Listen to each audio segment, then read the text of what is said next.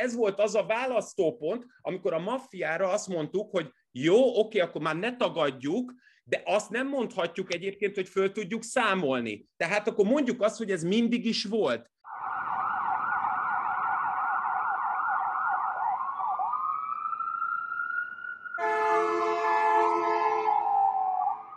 Sziasztok, ez a Tangó és Kes, Bezsenyi Tamás, illetve Böcskei Balázs, tovább a 24.hu bűnügyi podcastja. Itt ülünk a nagy melegbe, Tamással már feldolgoztuk a következő témát, amelyet most szeretnénk nektek átnyújtani. Hogy a légkondicionálunk egy kicsit be, bekrepál, de reméljük, hogy ha a Patreonon vagy a Patreonon, kinek hogy tetszik, támogattak bennünket továbbra is, mint egyébként ezt sokan teszitek, akkor nem csak, hogy újabb és újabb ügyeket tudunk hozni, hanem egyúttal a légkondi is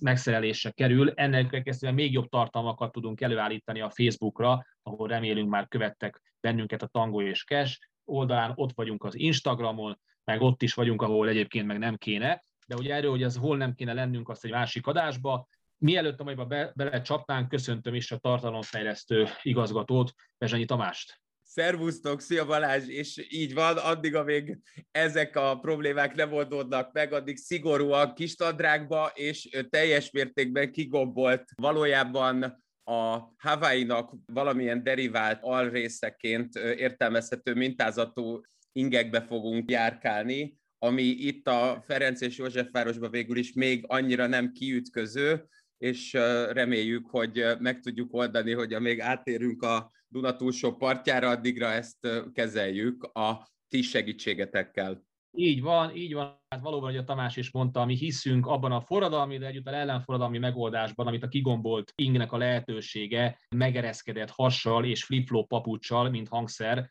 ad egyébként az utcán grasszával. De hogy feljöjjünk az aszfaltról, és egy kicsit a tudomány berkeiben megyünk, bár Tamástól kérném is, hogy azért semmiféleképpen nem menjünk az elefántcsontoronyba,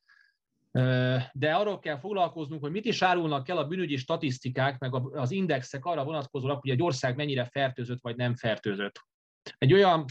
kutatási programot hoztál ma nekünk, ne ijesszen meg senkit a hallgatóink közül, most egy nem egy konkrét ügyet fogunk feldolgozni, mert a számok mögött emberek vannak, ezt csak a neoliberális közgazdászok nem így gondolják, de mi egyébként így gondoljuk, ezért fogunk hozni majd az egyes számok mögé eseteket is. Tehát egy nagy kutatásról beszélünk, ugye Tamás, amely a nemzetközi szinten működő szervezet bűnözést mutatja be indexek, mutatók segítségével, egy nagy index segítségével, és ilyen értelemben felrajzolódik egy európai bűnözési térkép, illetve ebben a rangsorok képeződnek az egyes elkövetések, illetve bűnözési formák között. Hát nyilvánvalóan szeretünk ebben is az első helyen lenni, vagy legalábbis azt gondolni, hogy a C-vitamintól a bűnözési mi vagyunk ugye ott az Európában, meg a világon, az élbolyban, de hát azért ebben a tekintetben azért Magyarország nem egy kimagasló csapat, gondolnám én, hiszen azért kevesebb Netflix sorozat készül a magyarországi bűnözőkből ellentétben más nációkéból. Az első kérdésem az lenne hozzád, így a politológus szól belőlem, remélem nem sokáig, mert az abból nagyon komoly problémák lesznek, hogy egyáltalán mi értelme az összehasonlításnak, hogy most Romániát összehasonlítom Magyarországgal, Nyugat-Európát, egy nagyon más bűnözés és bűnözői kultúrájú országokat összehasonlítok Kelet-Európával. Általában is a politológus ugye nagyon, hogyha komolyan veszi magát, akkor rögtön már abba a problémával keveredik, hogy hogyan mérhető a demokrácia, hogyan mérhető a kormányzás, honnantól jó vagy rossz egy kormányzás, Na most nyilvánvalóan a, a, a bűnözés az kevésbé exakt a szónak abban az értelemben, hogy a demokráciáról órákig tudunk beszélgetni, hogy mi a demokrácia, addig azért az, hogy most lopás, rablás, emberkereskedelem, csempészet, ezért ezek viszonylag pontosan definiáltó dolgok. De mégis adódik a kérdés nekem, Tamás, hogy ezeknek a komparatisztikáknak, összehasonlításoknak a szakmán túlmenően Mit kezdjünk a magamfajták, akik a mindennapok szintjén egy kicsit elrugaszkodva, de valamit meg akarnak érteni, hogy mi végre összehasonlítás? Nagyon jó a kérdés, amennyiben már a bevezető válaszom kezdete is, ugye, nem csak szóképzavarokkal terhes, hanem azzal is, hogy nyilvánvalóan mind a ketten, és azt gondolom, hogy azok, akik ismerik a tangó és kesnek a hangulatát és működésmódját, azok tudják, hogy leginkább a kritikai éllel tudunk hasítani, amennyiben építeni nem feltétlenül tudunk, vagy legalábbis én nem feltétlenül tudok, de nagyon szarkasztikus és méreható meglátásaim vannak arról, hogy valami miért nem jó, ami nyilván ilyen értelemben destruktívnak tűnhet, Mindazonáltal ezt azért szerettem volna egy bevezetőleg jelezni, mert nem gondolom, hogy sok értelme lenne. Azért nincs sok értelme, mert ezek a típusú összehasonlítások és nemzetközi trendeket, vagy az adott országok rangsorolását elősegítő projekteknek a lényege azt gondolom, hogy sokkal inkább kellene, hogy egy szakpolitikához, vagy az adott országok szakpolitikájához kapcsolódjon azokkal valamilyen módon dialógusba kerüljön, ezzel szemben az szokott általában történni, hogy ezek az állami szakpolitikák rendkívül élesen próbálják bírálni különféle civil szervezetek vagy kutatóközpontok által létrehozott ilyen típusú összehasonlításokat, és ugyan uh, akkor a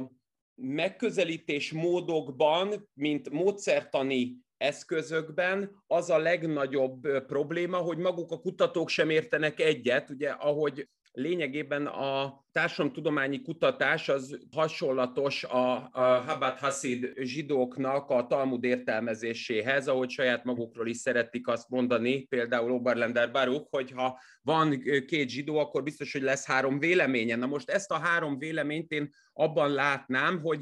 maga Síkendre az egyik legeklatánsabb példája annak, hogy mi a problémája ezen indexeknek? Ugye ő a, akkor a Transparency-t kritizálta, és a kritikájának a lehetőségei az abban merültek ki, hogy ez természetesen a Books és néhány társadalomtudományi folyóirat átvette, illetve ott meg lehetett jelentetni, őt pedig a továbbiakban semmilyen a Transparency finanszírozásában lévő konferenciára nem hívták. Illetve azzal, hogy ő rá akart mutatni arra, hogy ugye van a, a rosszabb és a legrosszabb ilyen értelemben, azzal azt akarta elmondani, hogy milyen módszertani problémákat jelent ez az általad felvetett és amúgy tényleg az éppen most témánkul szolgáló OC Index, tehát szervezett bűnözéssel kapcsolatos nemzetközi indexnek is a megvalósulása, hiszen egyébként ez egy Genfi szervezetnek, a Global Initiative-nak a kezdeményezése, amennyiben az Európai Unióval és egyébként a páneurópai projektben egy olyan koncepció kialakítására törekedtek először csak Afrikára, majd aztán most már az egész világra nézvést, amely egy olyan mérhető és a minden ország számára adott szempontokat figyelembe véve egy indexet hoz létre, és így a szervezet bűnözés jelentőségét, annak veszélyeztetettségét az államra és a társadalomra nézve meg akarja határozni, mint egy a Celsius fok önkénye helyett valami fajta Fahrenheit kijelölésével, csak hát, hogy az a baj, hogy ez a Fahrenheit, ez szerintem nem létezik, úgyhogy ennyiben vissza is dobom a labdát, mert hogy a Fahrenheit Igen. az számomra csak annyiban létezik, amennyiben meg tudjuk azt mondani, hogy hol is érdemes ezeket a könyveket ugye elégetni. Igen, értem. A, ugye most már egy kicsit valóban a hagyományunkhoz illően a kritikai élt domborítottad ki igazából az első mondandódban, legalábbis, hogy én interpretálok, de hát ezt azért még, még ezen a ponton tudtam követni a módszertani kérdéseket, de egyszerűsítsük le a képletet, nagyon egyszerűen kérlek, mégpedig len az, hogy hogyan kutatja ez, a, ez az index, hogyan áll össze, tehát hogyan kutatják ilyen értelemben a szervezetbűnözést, ez lenne az első ilyen, ilyen kalapunk, és a második, a, vagy a, amire ezt a fejet ráhúzzuk, az azok, azok a kritikai észrevételeid, hogy ha így kutatják, akkor ez miről nem ad számot ebben az értelemben, azt utána belenézzük, belenézzük a kutatásnak a részleteibe is. Tehát természetesen a kutatás az egy rendkívül széles spektrumot ölel föl, amennyiben ugye minden kontinensre nézve akar országokra lebontva egy nagyon pontos adatot kijelölni, ami egy arány vagy mérőszám lehet a többi országhoz képest, és valami fajta abszolút zérushoz, ahogy ezt már említettem. Ugyanakkor a kutatásban szerepet kapó attribútumok, olyan jellemzők vagy olyan kijelölések, amik a remélhetőleg az analitikus, tehát az elemző gondolkodás segítenék elő, azok egyrészt azért problematikusak, mert olyan dolgokból állnak össze, mint a bűnözői szereplők. A bűnözői szereplőket egyébként négy részre bontja, a maffia típusúra, a bűnözői hálózatokra, az állami, az adott állami szervezeti rendszerbe beépült szereplőkkel, és a ez egyébként az adott országban külföldiként identifikált szereplőkkel. Tehát már van nekünk egy négy részre bontott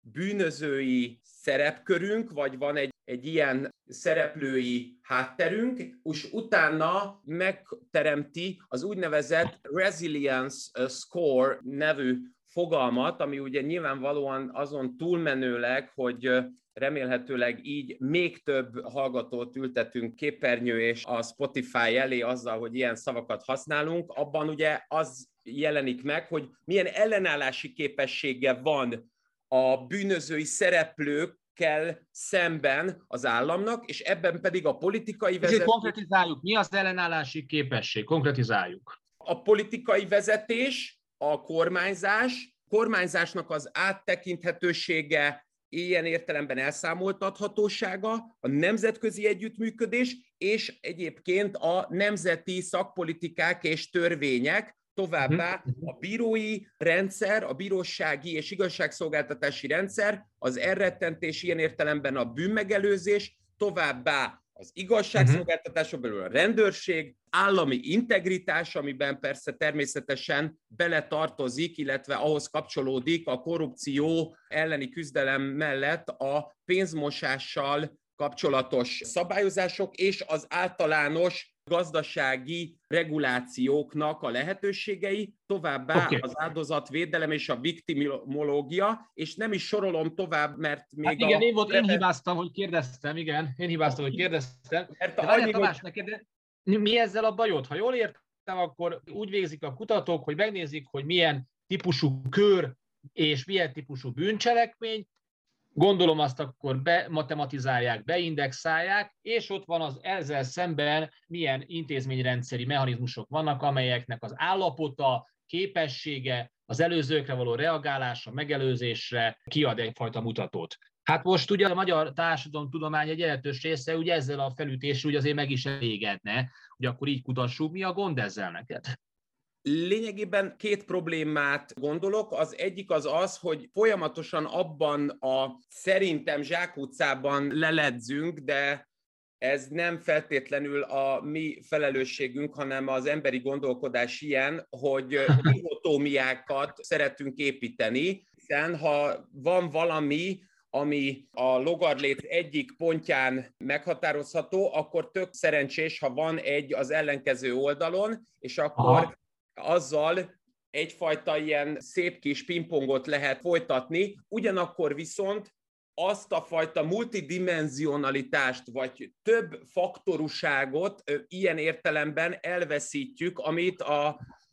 lényegében az interdisziplinaritás mellett, anélkül, hogy tudnánk, mit jelentene, szeretünk hangoztatni. És ugye ezzel csak azt Aha. akarom mondani, hogy ugye amíg van egy úgynevezett resilience score, tehát van egy ilyenfajta ellenálló képesség, aközben egyébként, ahogy ugye beszéltünk róla, van egy criminality score, tehát egy mondjuk úgy, hogy a csibészek számára adott vagy kiharcolt játéktér, és ugye ebben az egész történet már megint kísértetiesen hasonlít nekem valamilyen amerikai filmhez, amiket én egyébként veled együtt természetesen nagyon szeretek, csak az a kérdés, hogy attól, hogy én veled együtt tudok konkrét párbeszédeket idézni a halálos fegyverből, azzal egyébként én közelebb kerültem-e bármilyen neked Aha. adott válaszsal ahhoz, hogy miről szól is a szervezetbűnözés, és ebben azt akarom mondani, Aha. hogy van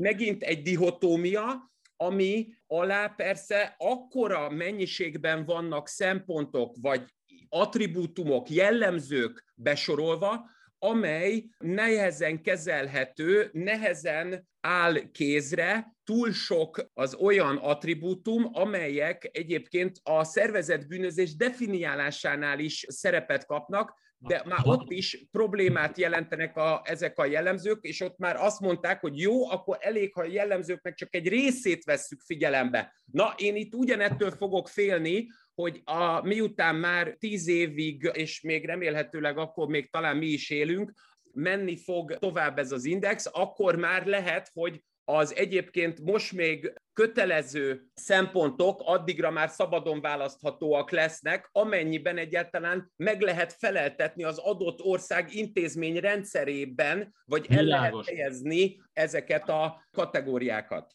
Nagyon jó, amit mondasz, és most a konkrétumok felé kell majd mennünk, mert pont ugyanezt tapasztalom meg, ugye, amikor ugye a standardizált kérdőívet csinálunk az egyik országban, és ugyanúgy, mint a másik országban, és egy egészen más intézmény rendszerének a pozíciójából kérdezünk és kutatunk, akkor kezdem érteni ezt a problémát. Hogy azt hiszem, hogy mennyire nem vakon vagyunk a mai adásban sem,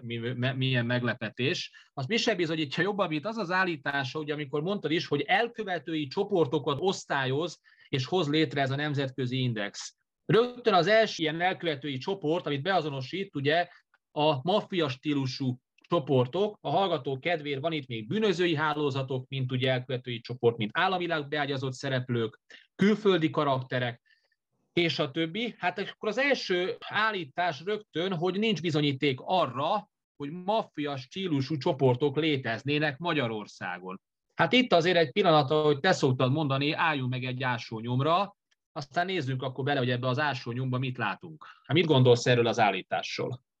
Természetesen a kérdés azért hever az utcán, mert ugye mi is már korábbi adásainkban ezt tematizáltuk, amikor ugye a Radnai Lászlóval készült életút interjúját Havas Herriknek boncolgattuk, amiben ugye Radnai, aki azért ismeri a csibészek elmúlt 20-30-40 évét, azt mondta, hogy ugye nincs Magyarországon szervezett bűnözés, egyébként sem érti, hogy itt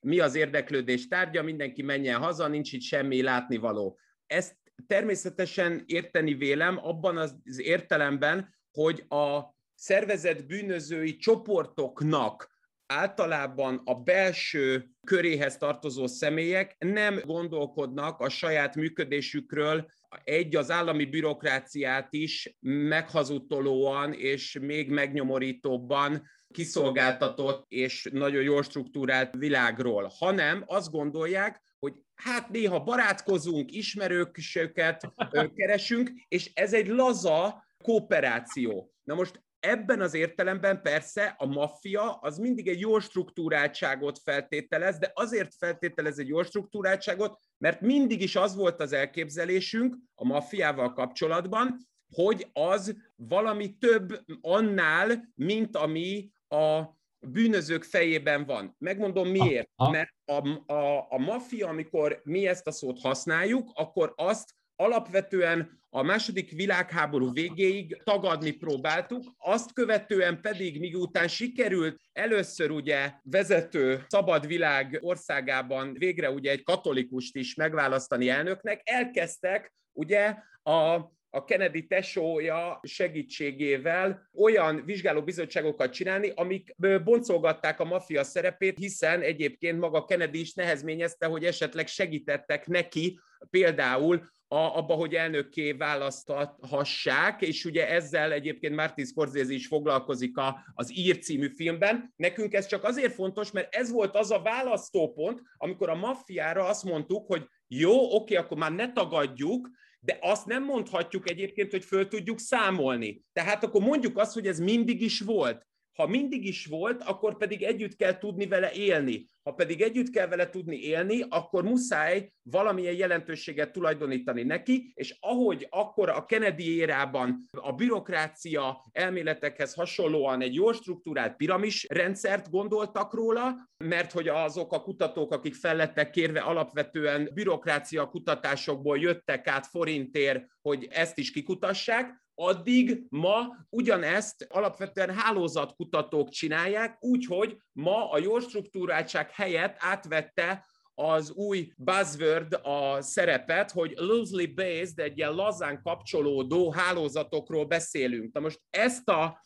picit talán terjengősnek tűnő bevezetőt a maffiával kapcsolatban csak azért mondtam, mert lényegében nem tudjuk, hogy mi a maffia, amennyiben, ha az olasz szervezet bűnözésre is akarunk gondolni, már ott magában, az országban sem lehet azt mondani, hogy ez egyébként a négy korábban ismert kampániától egészen Palermoig tartó szférában lévő klasszikus családot jelenti, hiszen már a Basilicata tartományban is találnak és kutatnak maffiacsoportot, tehát az az igazi meglátásom, csak hogy továbbra is segítsem számodra a konstruktív válaszadást, hogy a szervezett bűnözés az nem egy tudományos felfedezés. És ilyen uh-huh. értelemben Klaus von Lamp nevű kutatónak a meglátása az az, hogy a szervezett bűnözés az mindig az, amit éppen meg akarunk kutatni. Tehát amit éppen szeretnénk megvizsgálni, annak uh-huh. a vizsgálati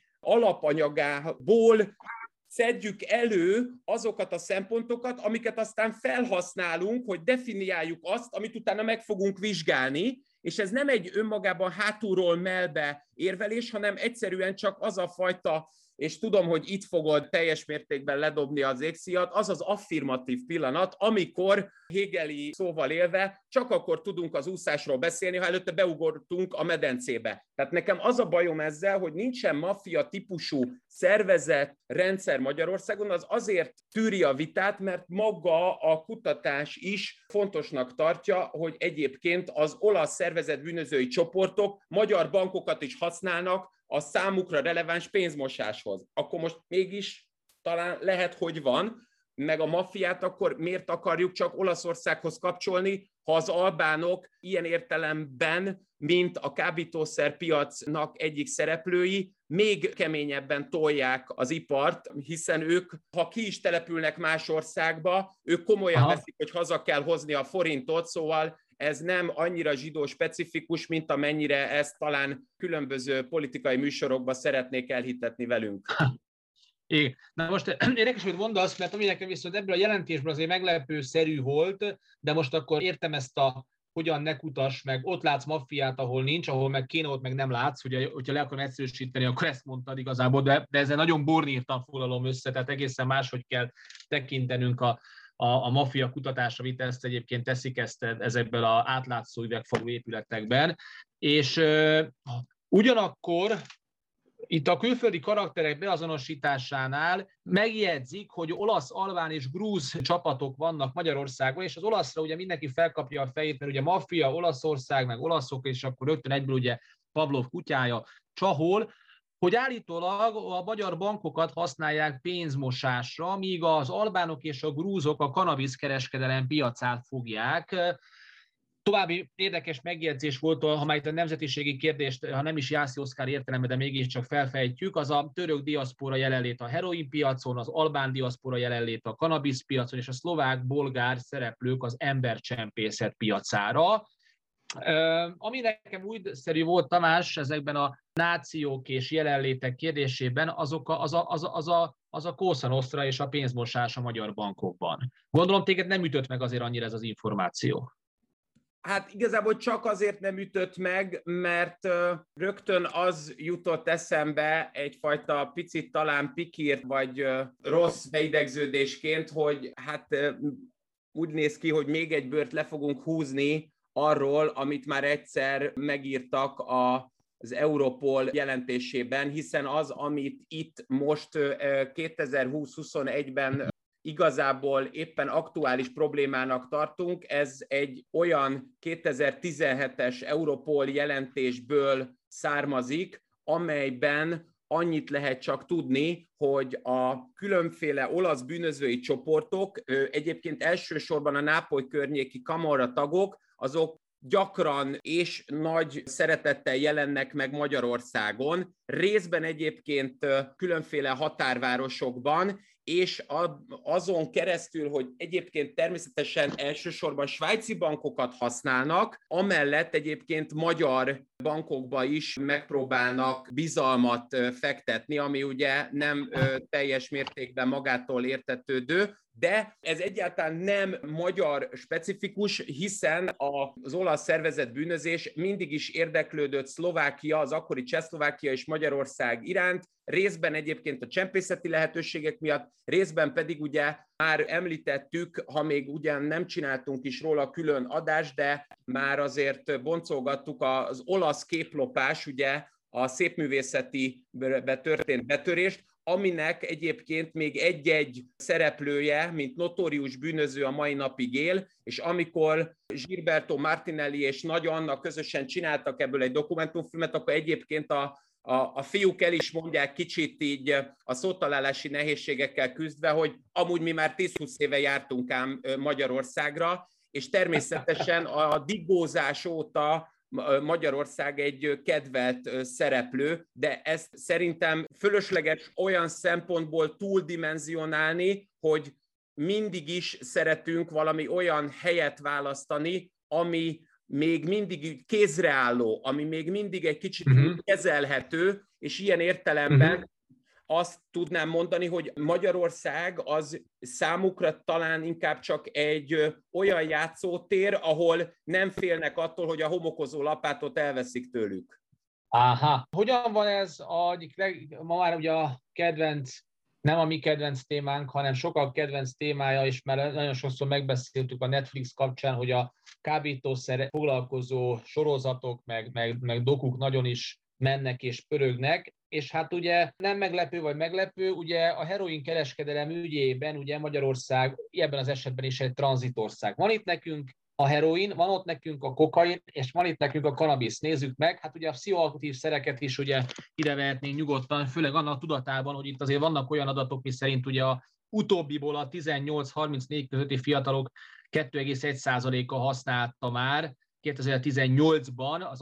amfetaminokat 1,4 és, és nem meglepő módon többségük egyébként férfi. A cannabis ilyen értelemben sem éri el az 5%-ot. Most nyilvánvalóan ugye Tamás, te már nevetsz most, mert ugye ezek olyan adatok, amikor ugye azt mondod, hogy a magyar fiataloknak ugye az 4%-a használ cannabis, vagy slukkol bele cannabis cigarettába. Hát igen, ez olyan, mint hogy én nem iszok csak a szomszéd, de én, nem, én egy kortyot se. Tehát e-, ezt, ezt ismerjük, ezeket a kutatásokat. Mire jó a kutatás, de jó, hogy olvashatjuk, meg beszéltünk róla. Reméljük még van valaki egyébként itt a podcastozásban rajtunk kívül. De Mondtam itt neked négyfajta kábítószer típust, vagy visszaélést inkább. Hogyan állunk ezeket a trendeket illetően indexek, meg, meg, meg, meg mutatók tükrében, hogyan kell ezt nekünk ezt a négy darabot elhelyeznünk a magyar fogyasztói társadalom térképén? Muszáj vagyok ebből a szempontból megint csak a, a sporthoz nyúlni, hiszen ez egy közös működési területünk, főleg itt most a, a nyár kapcsán is. Ugye hát nyilván a hallgatók is emlékeznek arra, amikor az úgynevezett Pisigate megindult, ugye amikor olimpiai bajnokainknál fölmerült az a probléma, hogy most fogunk-e pisilni, vagy nem fogunk pisilni. Ugye itt a doping ellenőrzés azért egy kulcs szó, mert a, azok a húgyvitézek, ahogy ez Bödöcs Tibor szereti mondani, vagy Fábri Sándor, ugye a terhes vizeletbegyűjtő én is voltam, nem voltam rá büszke típusú megfogalmazásokon túlmenőleg. Nyilván az van benne, hogy a doping ellenőrzésnél az a kérdés, hogy ugye mire nézzük, mire próbálunk egyébként egy kategória rendszert fölépíteni, tehát mire, mire próbál érzékeny lenni a, a mintavétel. Na most a, uh-huh. az, amit mond a kutatás, az szerint egyébként Magyarországon 2019-ben az egyik legfontosabb kábítószer csempészeti alapanyag az a heroin volt. Ehhez képest egyébként azt lehetne mondani, hogy ha beszélgetünk az NSKK-val, a Nemzeti Szakértő és Kutató Központtal, és azon belül is egyébként a Toxikológiai Szakértő Intézettel, akkor ott kiderül, hogy 2018-ban, csak hogy most egy kiragadott fél évet, negyedévet mondjak, a vér és vizelet mintáknak az analízese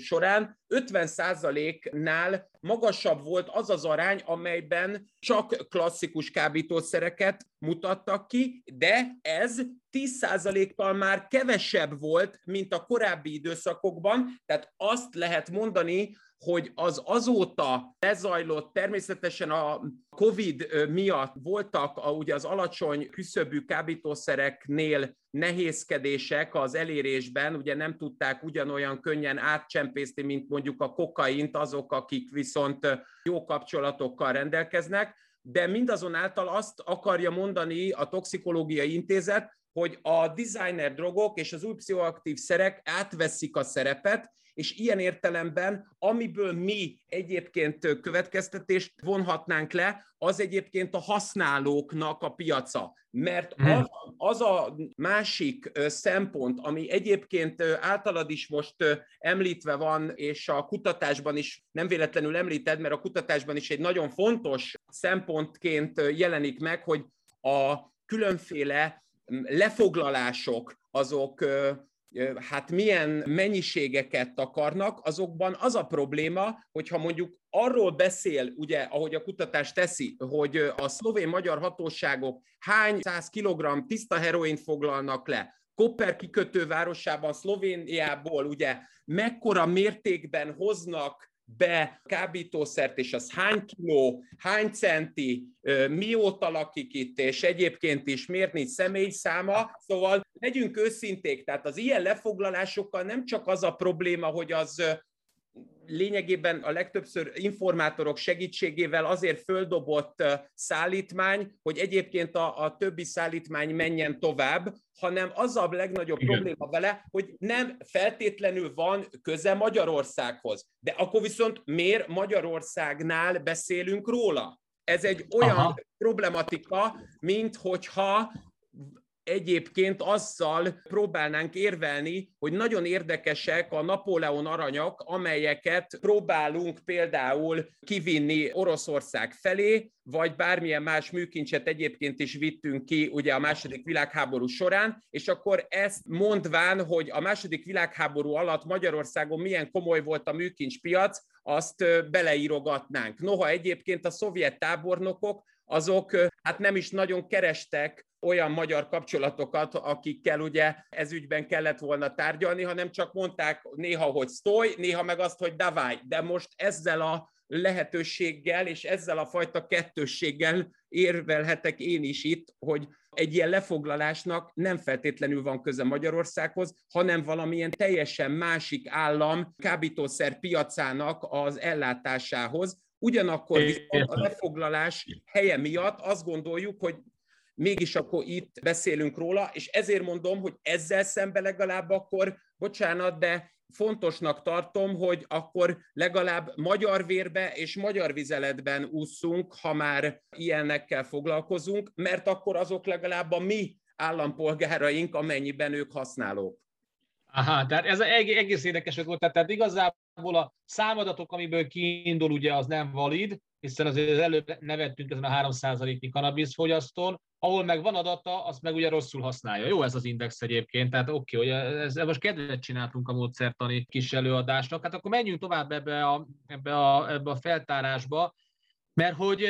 és most nem nevet senki, tehát ez most nem nevet, ez most nem a búvár magazinra fogunk átváltani, vagy az élet és tudományra, de mégiscsak itt vannak a természetkárosító bűncselekmények, amelyeket állatok sérelmére is el lehet követni. Ebből talán ez jobban inkább a nyilvánosság előtt van az ezzel kapcsolatos hírek, de amit, amit, amit ha tetszik, ha nem, a növények ellen is lehet irányulni a bűncselekményeknek. Ezek valahogy nem szoktunk erről, kevésbé szoktunk erről beszélgetni, pedig lehet, hogy itt igenis van nagyon komoly, ö, ö, ö, hogy is mondja, beszélni való. Tamás, hogyan állunk ezeket az alig tárgyalt bűncselekményeket illetően? Hát ezzel eléggé csehül állunk, ha lehet ezt mondani, és hát én alapvetően azt tudom mondani, hogy nem feltétlenül lehet a, az ilyen típusú bűncselekményeknél komolyan vehető számadatokkal úgy operálni, hogy az ebben a bűncselekmény típusban a látenciának már, tehát annak a számnak, annak az aránynak a megbecslése, vagy ne adj Isten feltérképezhetősége, hogy mi az, ami nem jut a hatóság tudomására, de a kutatók, vagy bármilyen más nem állami szereplőnek a hosszantartó longitudinális kutatása alapján belőhető, hogy mennyit nem jeleznek, mennyit nem tudnak feltárni, még az sem történik meg. Tehát mondjuk a családon belüli erőszaknak is rettenetes a látenciája, de a, legalább azzal, hogy ott potenciális, vagy egyébként magukat nem regisztrálni kívánó sértettekkel van interjúkészítés, az talán segíthet abban, hogy az a problematika javuljon. Ebben az esetben az a helyzet, hogy ahogy nagyon szépen rámutattál, ezt a nemzetközi irodalomban fauna és flora crimes néven próbálja meghatározni az irodalom, vagy ez a fajta szakpolitikai működésmód, és így valóban a növényeket és az állatokat külön választja, de itt mind a két esetben arról van szó, hogy vagy olyan orvvadászoknak a tevékenysége történik, akik egyébként szervezett keretek között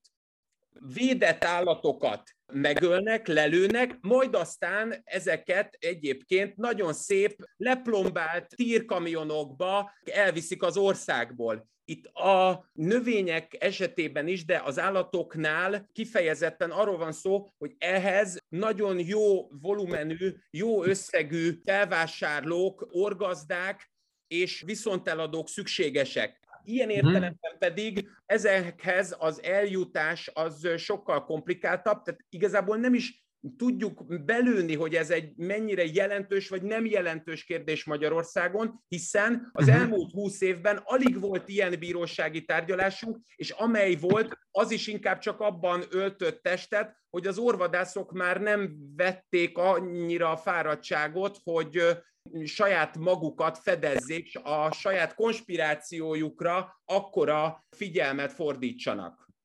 Ugye egészen fontos, hogy ne, hogy ne, hogy ne beszéljünk a levegőbe, bár te, te nem oda beszéltél, én viszont ott vagyok és oda beszélek el. 14 és 18 között 11.374 szál védett növényt foglaltak le a, a vámőrök.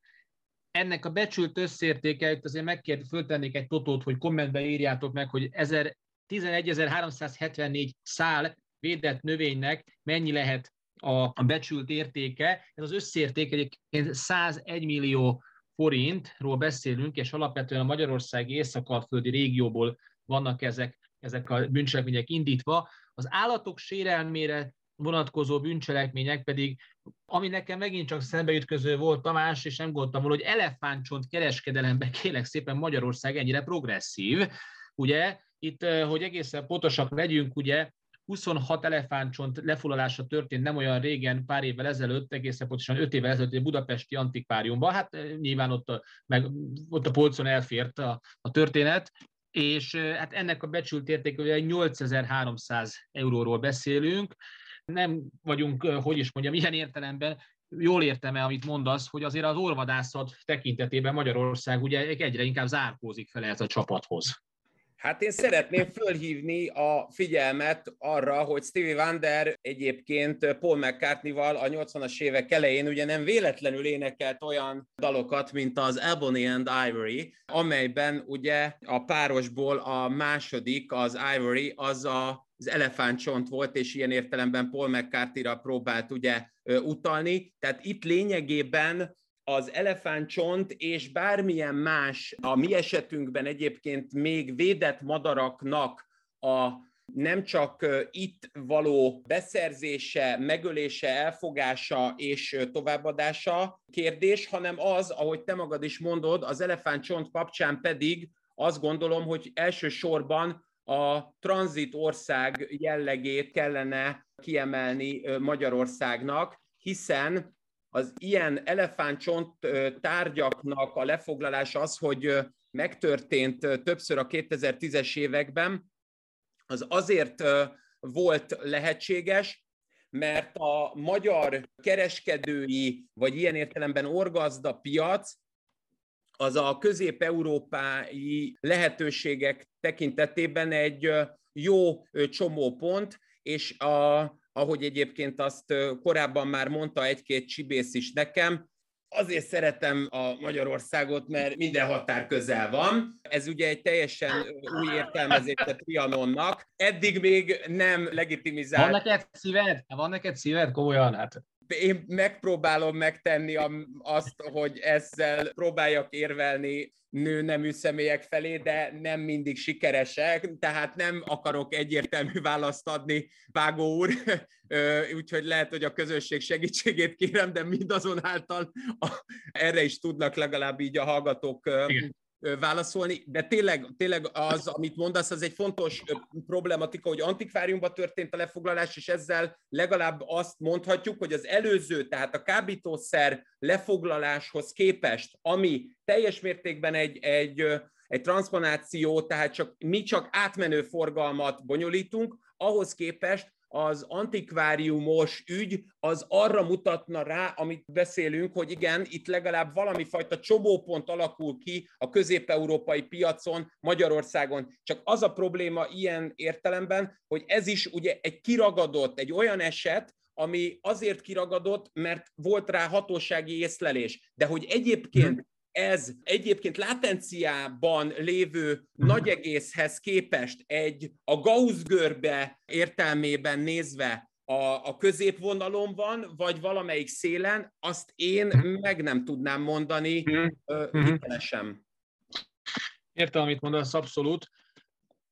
Emberkereskedelemre azért nem térnék ki külön, hiszen egy korábbi adásban, talán három vagy négy adással ezelőtt foglalkoztunk egy házaspár esetében, de nem meglepő módon, hogy a szexuális kizsákmányolás tekintetében Magyarország, hát egy forrásországról beszélünk, ugye bulgárokkal, Romániával, illetve Nigériával vagyunk az adatok szerint, az Európol adatai szerint ebben élen. Kényszermunka belföldön is idézélve virágzik, ha úgy tetszik, de hát ebben ez a tekintetben azért másút is előfordul a, a, a régióban, tehát a, a Németország, Hollandia vagy Egyesült Királyság épp úgy fertőzött ezekkel. Tamás, egy dologra térnék ki, és az intézmények felől, és aztán majd utána még lenne két kérdésem úgy zárásképpen, ez pedig túl azon, hogy ha jól látom, akkor ezek a kis indexek, meg mutatók, hát ugye nem a, nem a bűnözé, nem a, nem, a, nem a számokat mondják el, hanem, úgy is mondjam, a számoknak egyfajta informatív jelleget kell, hogy tulajdonítsunk tulajdonképpen. Mondhatjuk, hogy ennyi biztos van de hát azon tud, meg hát ez is itt történt, hiszen ugye a kábítószer kereskedelmnél rávilágítottál, hogy azért, mert itt, deteg, itt rögzíted az adatot, az nem ezt jelenti, hogy itt fogyasztják el a portékát. Na most egy kérdésem van egyébként, ez pedig a, minap folytattunk a, egy, egy kutatást,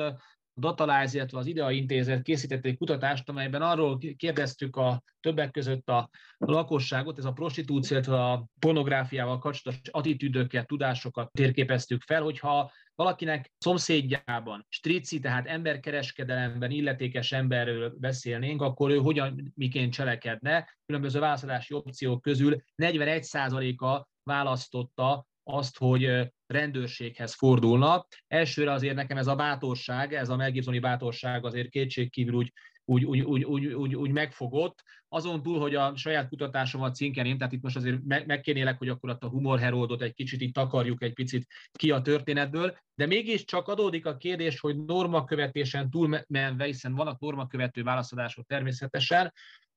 de ami miatt felosztam a kérdést, ez pedig az ez pedig a tanuk meg az aktivitásnak a védelme. Hogyan állunk a tekintetben, hogy az áldozatok, illetve a tanuknak a támogatása, védelme Magyarországon, mit ír ez a jelentés ebben a tekintetben? Amennyiben most kizárólag az OC indexre utalsz, és nem vagy kíváncsi arra véleményemre-e, hogy a 41 mögött esetleg milyen magyarázó tényezők vannak?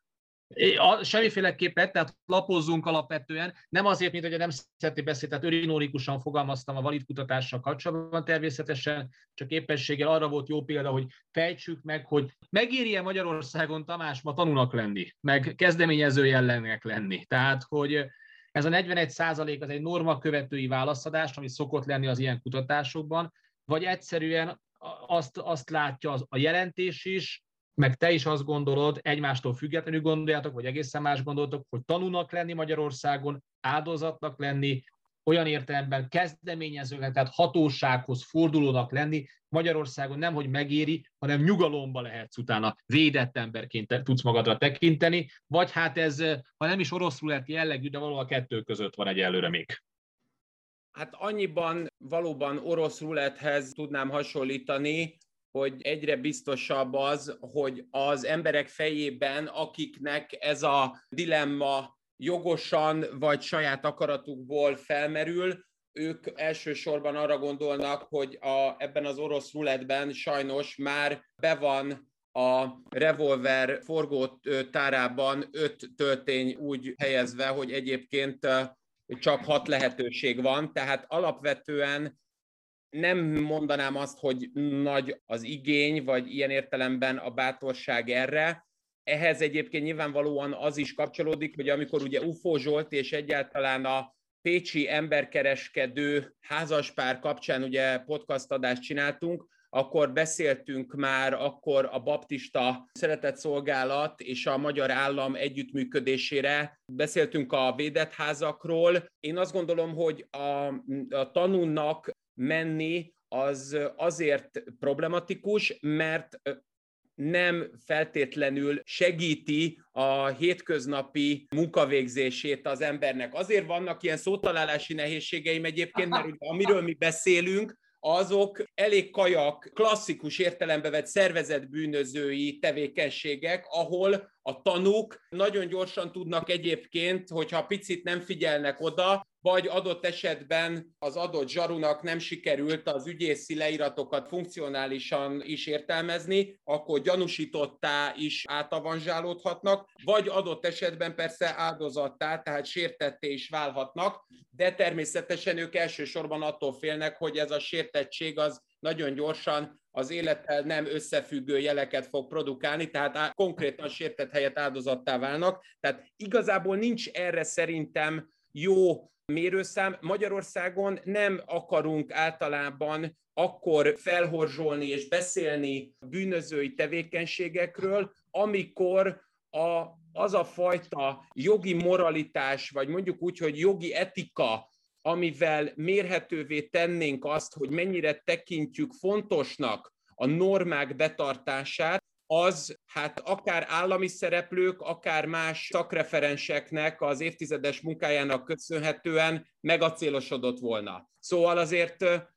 ha így nézzük, akkor nem véletlen, hogy Stadler Józsi bácsitól kezdve én már látom is azt, hogy Tocsik Mártából is fogunk tudni csinálni még egy nemzeti hőst, ha úgy van, és természetesen azok a szereplők, akik egyébként egy ilyen nagyobb bűnözői hálózatban szerepet kapnak, mint mondjuk úgy, hogy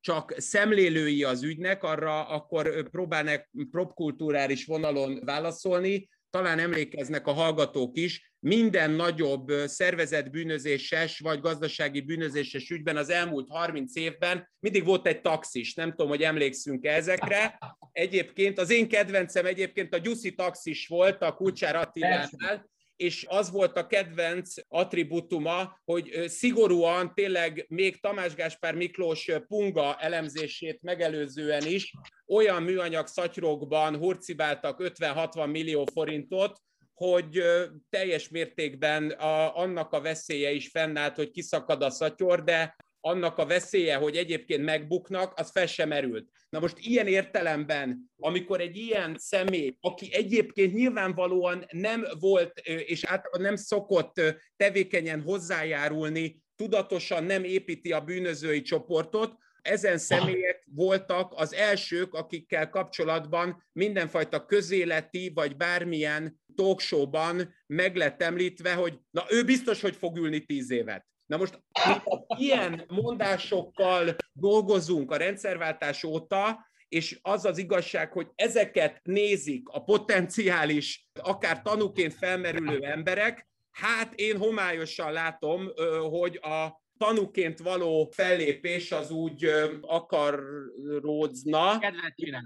Úgyhogy én erre azt tudnám neked mondani, hogy a 41 ot én nem gondolom hiteltelennek, nem azért hülyéskedtem vele, hanem csak azért, mert hogy inkább azért mondana az ember ilyet, mert hát mi mást mondjunk, azt mondjuk, amit Igen. remélhetőleg elvárnak tőlünk, ugyanakkor pedig mi inkább próbálunk kimozogni informalice, mint formálisan ezt egy harmadik személy ilyen értelemben az állam felelősségére bízni. Értem, értettem. Egy kérdésem maradt, Tamás, akkor így búcsúzásképpen a, a mai adás végén, ugye ezt az indexet eh, elég jól kitárgyalt, legalábbis ennek a módszertani problematikáját.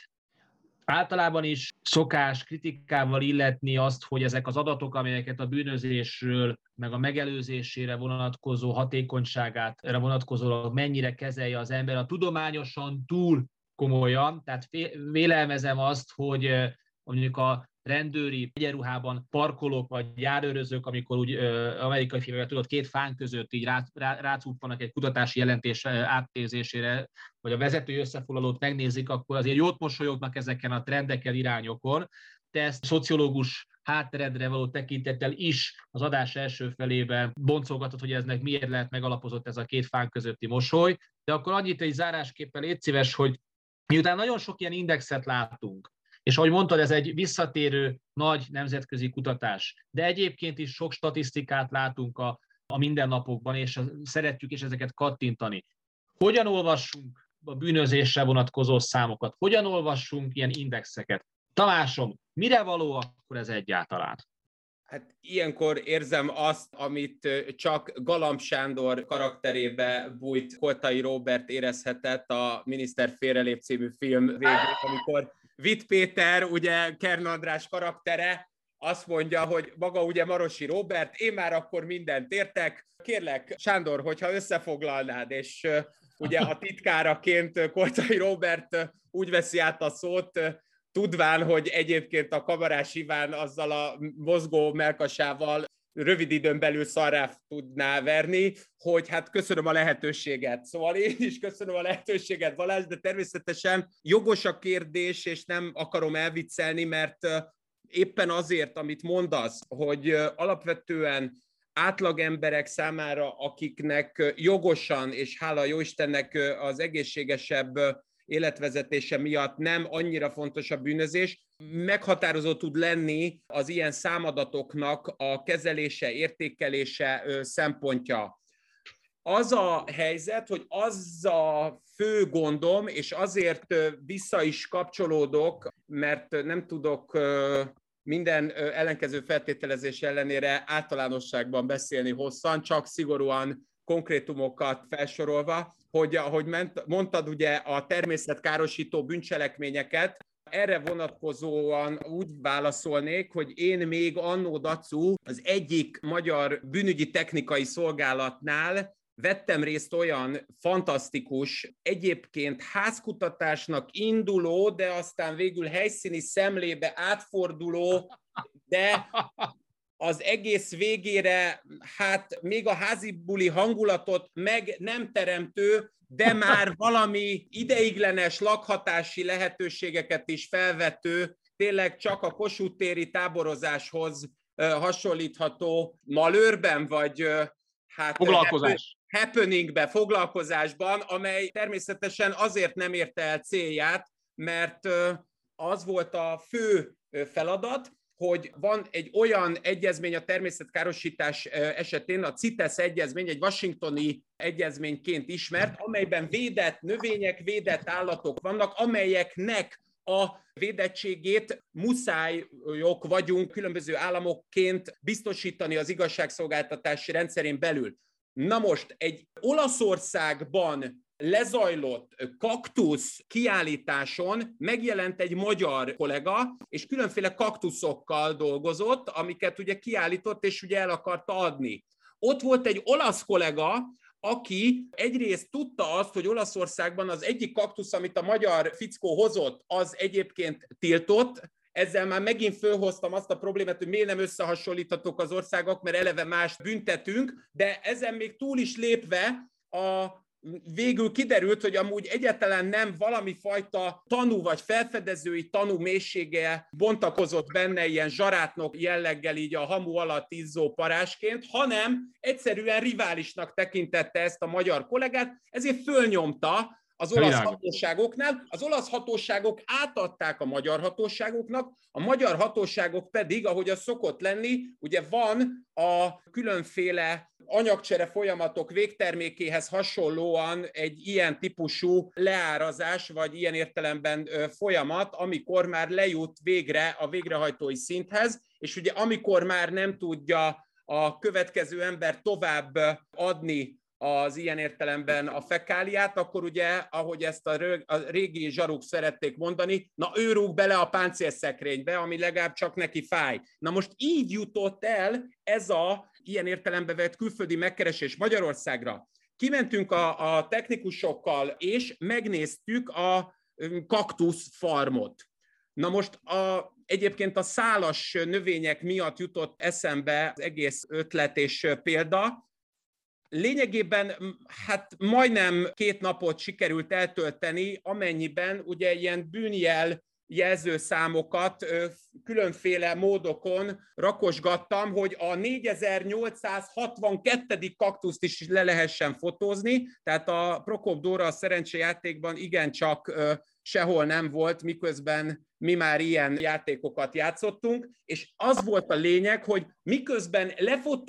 lefotóztunk ott hát emlékeim szerint több mint tízezer kaktuszt,